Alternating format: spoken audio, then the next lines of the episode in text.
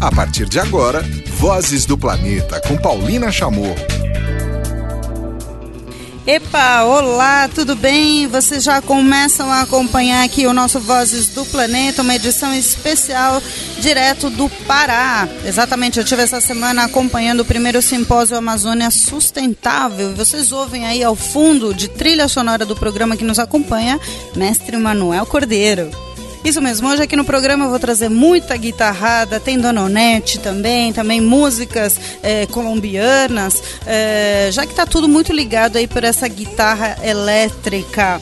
Muito legal a programação e hoje vocês vão acompanhar algumas entrevistas que eu fiz com os pesquisadores durante o simpósio da Rede Amazônia Sustentável, essa rede formada por instituições importantíssimas que estudam e trabalham na Amazônia Oriental e que com este simpósio apresentando uma série de estudos realizaram, é, fecharam, digamos assim, essa primeira etapa de grandes e importantes é, percepções sobre a Amazônia brasileira. Então, vamos lá, vamos começar com música, daqui a pouquinho tem mais informações.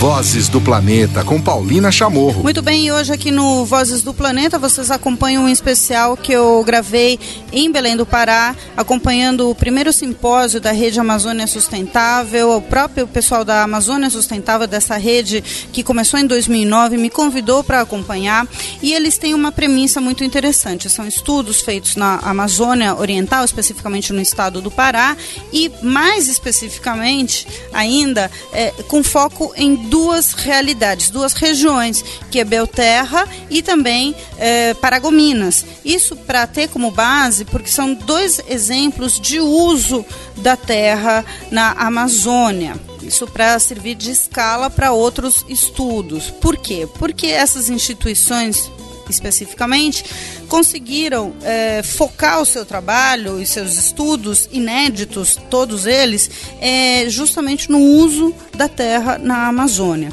certo? Então, são diversas instituições como o Embrapa, o Museu Emílio Guild, Universidade é, de Lancaster, é, tem também parceria em, em outros estudos com uma série de instituições, vale muito a pena vocês acompanharem o trabalho pelo Facebook da RAS, é, que está começando agora divulgar.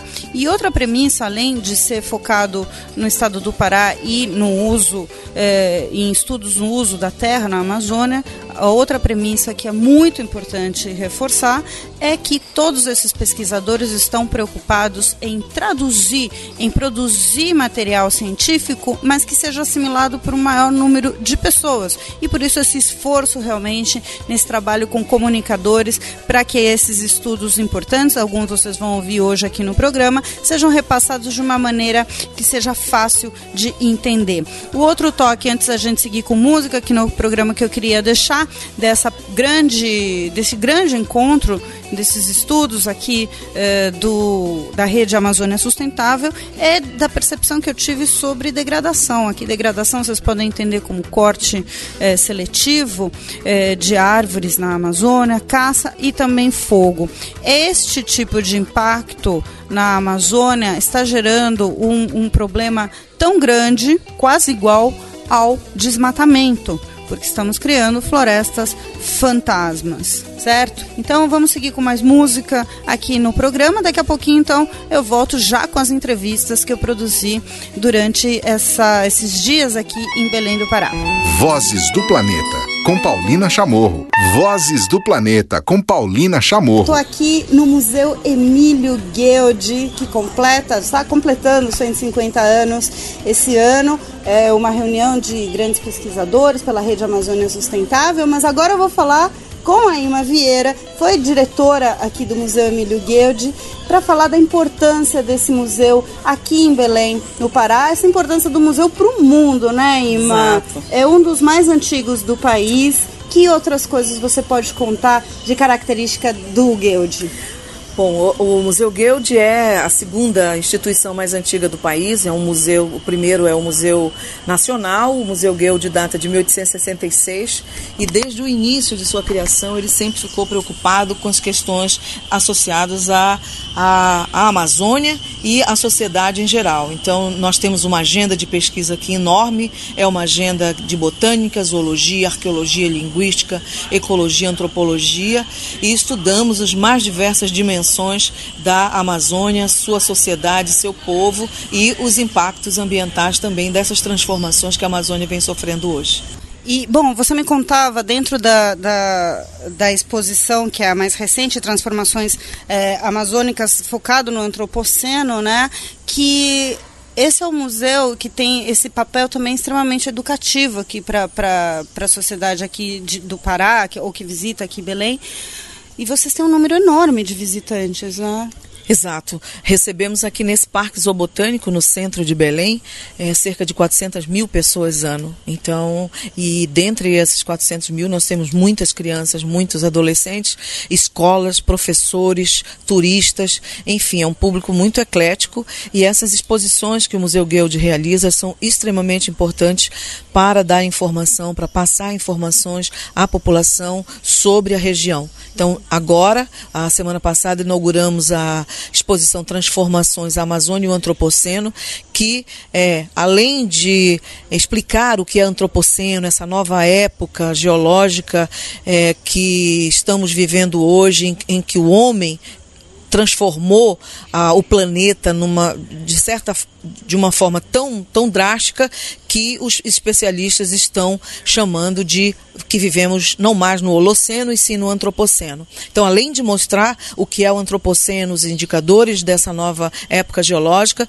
nós também apresentamos a região amazônica, eh, as florestas amazônicas, como elas é, é, estão distribuídas no, no, bioma e mostramos a, o desmatamento, que é a principal causa de transformação da floresta amazônica, e a degradação florestal, que são duas importantes forças de transformação da região. Uhum. E mostramos também que há uma série de impactos associados ao desmatamento, tanto na biodiversidade como nas culturas né? No, no, damos o exemplo da cultura capor no, no leste do Pará e também nas línguas indígenas que estão ameaçadas de extinção. Uhum. Tem, um, tem dentro dessas transformações Amazônia e Antropoceno uma área muito interessante falando da cultura indígena e das línguas, né? Só para vocês ouvintes é, visualizarem a, o tamanho, a grandiosidade de, de tudo que é aqui na Amazônia, tudo um ambiente tão superlativo, tem uma imagem lá mostrando o tronco linguístico da Europa e só o tronco linguístico de Rondônia, né? É, é quase igual. Então tem toda essa riqueza, né? Vozes do Planeta com Paulina Chamorro. Ima Vieira, seguindo a entrevista sobre o Museu Emílio Guilde. Bom, é um museu é uma instituição das mais antigas, né, com esse sentido, e ao mesmo tempo a gente está mostrando, vocês estão mostrando aqui numa exposição o que, o, o que nos espera, né, ou uma projeção do que, que nos espera por conta do nosso, do, do nosso. Imagino o que vocês, pesquisadores, você que foi diretora também, é, têm em mãos e, e, convivem com um passado tão inteligente, no caso dos indígenas, por exemplo, e, e que não deixaram marcas. Né? No, na Amazônia, a gente teve uma sucessão de ocupações que não deixaram marcas. Infelizmente, a marca está sendo agora deixada por, por uma sociedade muito mais burra. Né? O que, que passa como pesquisadora e, e como é, habitante aqui da Amazônia do que, que a gente está fazendo, Ima? Não, é assim, passa como cientista a a necessidade de nós é, priorizarmos, mostrar os resultados das nossas pesquisas, que são muitas, em muitas áreas, em muitas dimensões, para que a gente possa formular um novo modelo de desenvolvimento. Então, trazer à tona esses resultados, transformar os resultados de pesquisa, que são complexos, às vezes, com metodologias científicas muito complexas, trazer esses resultados para discutir com a sociedade, seja através de uma reunião como essa, que vai acontecer amanhã, é, da Rede Amazônia Sustentável, da qual o Museu Paraense Emílio Guilde participa, é, para tomadores de decisão e jornalistas, como uma exposição como essa é, das transformações é, que mostra também que informa a sociedade sobre é, essas mudanças, essas é, transformações que a Amazônia vem sofrendo. Eu acho que esses dão, são dois lados importantes é, de cientista e de cidadão assim que, que a gente tem que fazer, né? Mostrar a, a nossa realidade, né? Através dos números, do, do, dos dados científicos decodificar isso para a sociedade e tentar formular um novo modelo de desenvolvimento que seja é, realmente com sustentabilidade, que a gente não tem ainda. Uhum. Pelo seu lado, você estaria de uma maneira. Você enxerga caminhos ainda para a Amazônia? Imagino que sim, por isso que a gente está aqui, né? Mas é, eu queria, acho que para encerrar de uma maneira positiva, né? A gente fala muito da degradação, mas é importante destacar que ainda há, mas tem que ser feito alguma coisa, né? É, exatamente. Nós estamos num momento é, muito importante de agora tentar é, reformular políticas públicas e formular novas políticas que levem em conta não somente o desmatamento da Amazônia, ou o combate ao desmatamento, mas também é, o monitoramento, o combate à degradação florestal que é o que nós vimos apontando nessa, nessa reunião agora, de hoje de amanhã, é como esse processo de degradação florestal é, é, é problemático para a biodiversidade, para as populações, para a economia da região. Uhum. Então, é, eu estou assim, otimista no sentido de que há um momento propício, embora estejamos no, no momento político muito complicado no, no, Brasil, mas acho que há um momento é, propício de, por conta desse aumento de desmatamento que houve e que o INPE divulgou na semana passada, que a gente possa reformular, repensar essa política de proteção da floresta amazônica. Muito obrigada, Emma. De nada, foi um prazer. Vozes do Planeta, com Paulina Chamorro. Vamos falar sobre garapés, aqueles rios pequenininhos, que talvez não sejam só rios, é, aqui da Amazônia. Estou no Museu Emílio Guilde. Eu vou conversar agora com a Cecília Gontijo, também aqui do Museu Emílio Guilde. Ela apresentou um estudo durante o, o simpósio da RAS, que é essa rede Amazônia Sustentável, que reúne um monte de instituições e, e universidades com estudos na Amazônia. E especificamente dela foi sobre os igarapés, ela e uma turma de pesquisadores. Mas só para vocês terem uma ideia, só para dar um spoiler, né? Nesse estudo, de 150 metros que eles, que eles pesquisaram em um igarapé, foram encontrados 50 peixes. Gente, isso é mais do que um, o número de espécies de um país na Europa, por exemplo, né? Bom, além disso, muitas outras descobertas, né, Cecília? Uhum, Eu queria que você exatamente. contasse por que estudar os igarapés, né? E que outras coisas eh, interessantes vocês encontraram? Bom, os igarapés, eles estão em qualquer parte da Amazônia, né? Então eles formam todos, eles são as cabeceiras de todos os grandes rios. E além desse número alto de espécies, a gente encontrou também muitas espécies novas que não tinham sido descobertas ainda pela ciência. Então eles são altamente desconhecidos, eles estão por toda parte, mas é super importante a gente entender que papel que eles têm na conservação da biodiversidade. Me chamou a atenção na, na conversa, Cecília, que a gente teve agora há pouco, é, dessa relação profunda que a gente aprende na escola, né, de água uhum. e floresta, mas no caso dos igarapés é justamente para toda a biodiversidade que ele tem, uhum. né? Uhum. Conta dessa relação que vocês encontraram. Sim, então, os igarapés, eles não estão desconectados da floresta, né? Então, eles nascem dentro da floresta fechada, eles são ambientes sombreados e eles são naturalmente pobres em nutrientes. Então, uhum. eles precisam da floresta para nutrir suas águas e depois isso vai servir de alimento para toda a fauna que está ali dentro, né? Então, são, o que, que são essa, esses nutrientes? São as folhas que caem, os frutos, os insetos. Então, essa isso é super importante. E essa conexão, como a gente está falando de uma rede hídrica, de uma bacia hidrográfica, a gente está falando de um fluxo né, uhum. contínuo. Então uhum. ele começa nos igarapés, passa para os rios de médio porte e para os rios de grande porte. Então toda a bacia, de alguma forma, ela está interconectada. Né? Então eles são muito importantes porque eles são o início. Uhum. Né? Então o que acontece ali, ele vai ser acumulado e vai ser traduzido, vai ser levado para os grandes rios. Então eles são fundamentais para a saúde dos grandes rios também.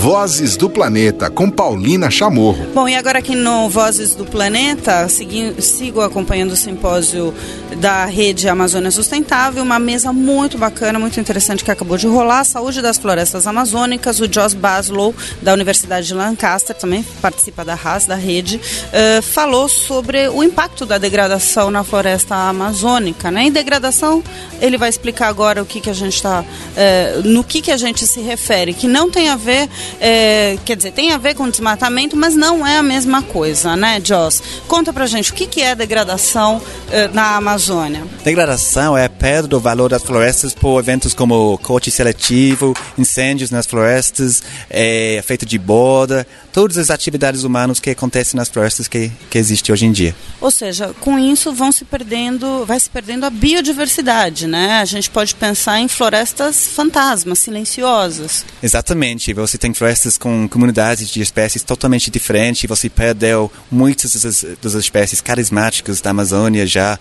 nessas florestas degradadas. Vamos agora encerrando esta edição do Vozes do Planeta. Eu queria agradecer enormemente a oportunidade à Rede Amazônia Sustentável pelo convite, pela, pela disponibilidade, por ter acesso a esses estudos tão importantes. E agora também avisar que a partir desta sexta-feira já vou trazer para vocês o Notícias do Planeta direto de Cancún, no México. Exatamente, eu vou acompanhar diversos estudos, diversas diversas reuniões que estão acontecendo eh, no México, em Cancún, desta que é a COP13, a Conferência da ONU sobre Biodiversidade. Tchau! Termina aqui Vozes do Planeta com Paulina Chamorro, na Rádio Vozes.